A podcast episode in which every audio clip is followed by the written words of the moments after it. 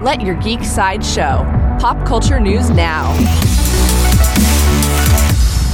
Hi, this is Andrew, and here are your pop culture headlines. New from WB Discovery WB Discovery and New Line Cinema have made a deal with Embracer Group AB's Middle Earth Enterprise to create new Lord of the Rings films.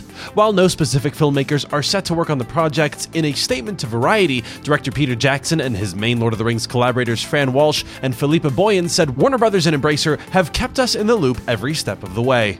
There is no further news about the new Lord of the Rings films at this time. From the world of Marvel, According to Deadline, Steven Yeun has joined Marvel's Thunderbolts. He's been cast in an undisclosed role, though Deadline reports the role could extend to future films in the MCU.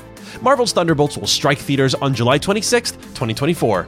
Coming soon from HBO Max, WB Discovery and HBO Max are officially moving forward with the It prequel series. The show is currently titled Welcome to Derry and will be developed by Andy Muschietti, Barbara Muschietti, and Jason Fuchs. There is no further news about Welcome to Derry at this time. Coming soon from Amazon, Amazon shared a trailer for The Power, a new series based on Naomi Alderman's international award winning novel.